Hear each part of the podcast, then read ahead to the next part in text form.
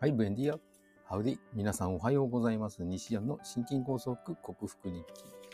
略して西金その335回目の朝でございます。さあ、そろそろカウントダウンに入りましたね。今日は12月20日、33。カウントダウンというのはおかしいか。えー、と、まあ、カウントダウンといえばカウントダウンか。365、1年間配信の数に迫り来る、あと30回になってきたんですけども、はい。でももうすでに、この前 Spotify の方から、はい、1年間、1年おめでとうございますというメッセージをいただいてしまい、あ、そうか、配信開始してからもう1年経ったんだって、12月何日かの、はい、12月15日とかの配信開始だったというような気がするので、はい、1年は経過してしまいましたが、その1年のうちに365を達成することはできませんでした。はい。30回足りないということは、どこかで30回、ね、配信をサボっているということですね。いやー、まあまあ、でも、はい、いろいろあって、そんなもんなのかなとは思いますが、1年のうちで300回超えてるのは自分なりによくやったと言いたいところでございます。はい、えー、今日もよろしくお願いいたします。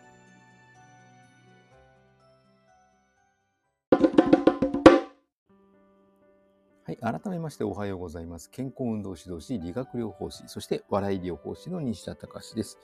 今日のテーマは、はい、えー、時計のアラームに頼って起きるべきではないという感じのテーマでいきたいと思います。昨日はサーカディアンリズムですね、体内時計のリセットに対していろいろとやる、ね、ことをお伝えしましたが、メラトニンの生成にははい、セロトニンを出すべきで、朝の光を浴びると、セロトニンが出るからメラトニンの生成にも役立つと。で、その体内時計のリセットには、あの、朝しっかり食事をとるということで脳を目覚めさせるという行為があるようです。まあ、あのー、特に前の日に食べなかったとか、おろそかになったとか、夜更かししてしまったとかになると、かなりの刺激を入れて、あの、食事をとると脳が目覚めるということで、えー、朝から焼肉丼とかカツ丼とか食べるのいいですよというふうに書いておりますが、炭水化物で取るのどうなんだろうと私は思います。これたまにだったらいいと思うんですよね。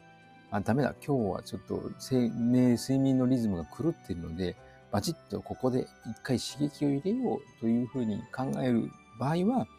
炭水化物を取って血糖値をバンと上げる必要はあると思うんですけども、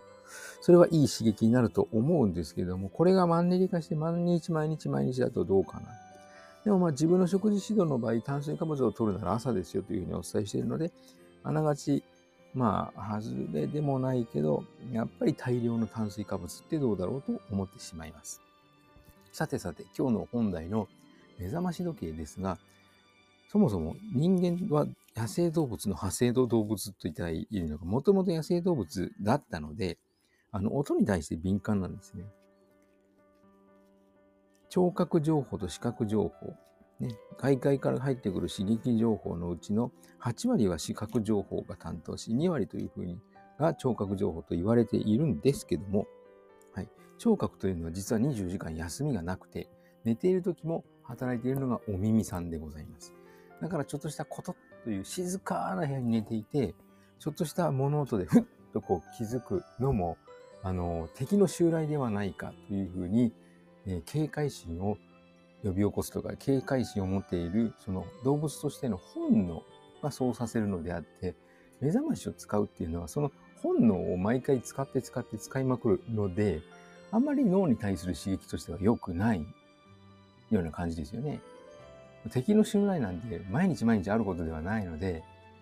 それを使うとどう、どうなんだろう？脳がくたびれるだけのような気がします。案外それで使うことの方が、えー、次第にあの脳に、目覚まし時計に頼ることになり、あんまり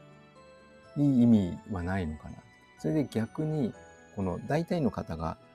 寝起きが悪いから目覚ましを使うというふうな方程式が成り立つと思うんですけども、それだと、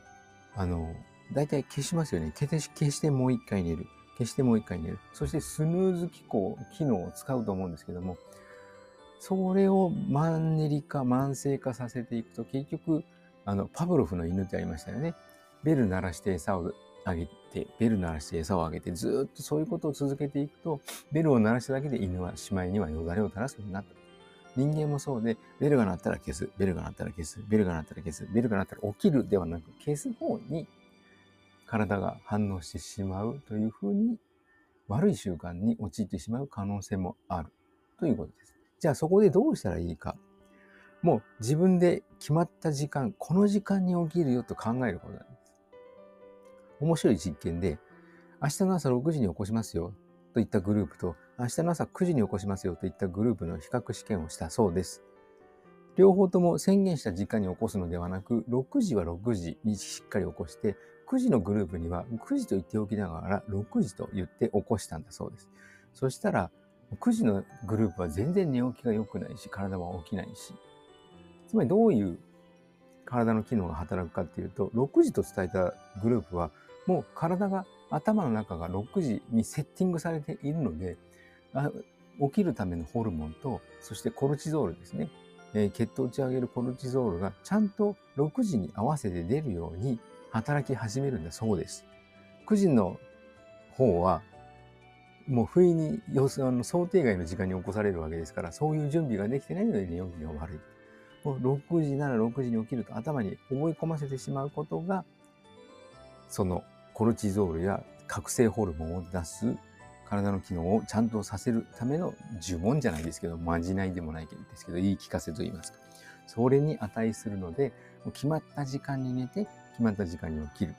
大体同じような時間に寝て、私は6時に起きるよとこう思い込んで寝ると。それがいいんだそうでございます。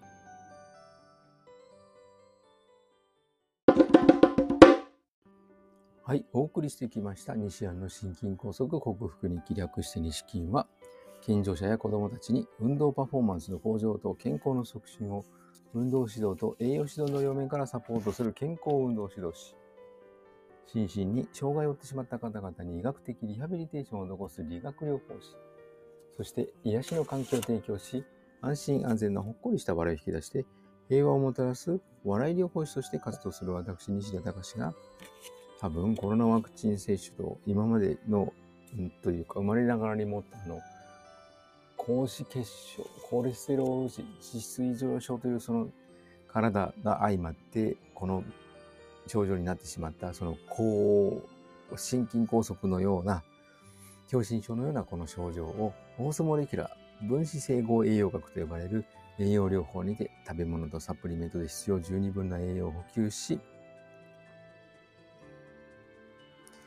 えー、ホメオスタシス、生体向上性という生命が自分の命を自分で守ろうとするその力を正常化させて、自己免疫力、自己治癒力を最大限に引き出して、この病気を克服しようと実践し、その内容をお伝えしている音声ブログでございます。今は睡眠のことについて学習し、それをお伝えしているところでございます。えー、昨日の睡眠スコア83.6時間4分。まあまあ、夜中1回だけちょっと目が覚めました。というぐらいでございますね。はい。1回目が覚めても2度寝ができる。朝はなかなか起きれないわけじゃないけど、起きなきゃいけないな、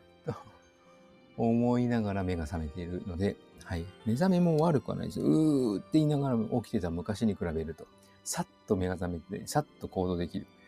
こういう体になりました。それもオーソモレキュラーのおかげだと思っております。さあ、週の真ん中水曜日ですね。はい。仕事真ん中水曜日。まあ私は今週は全て仕事なので25日まで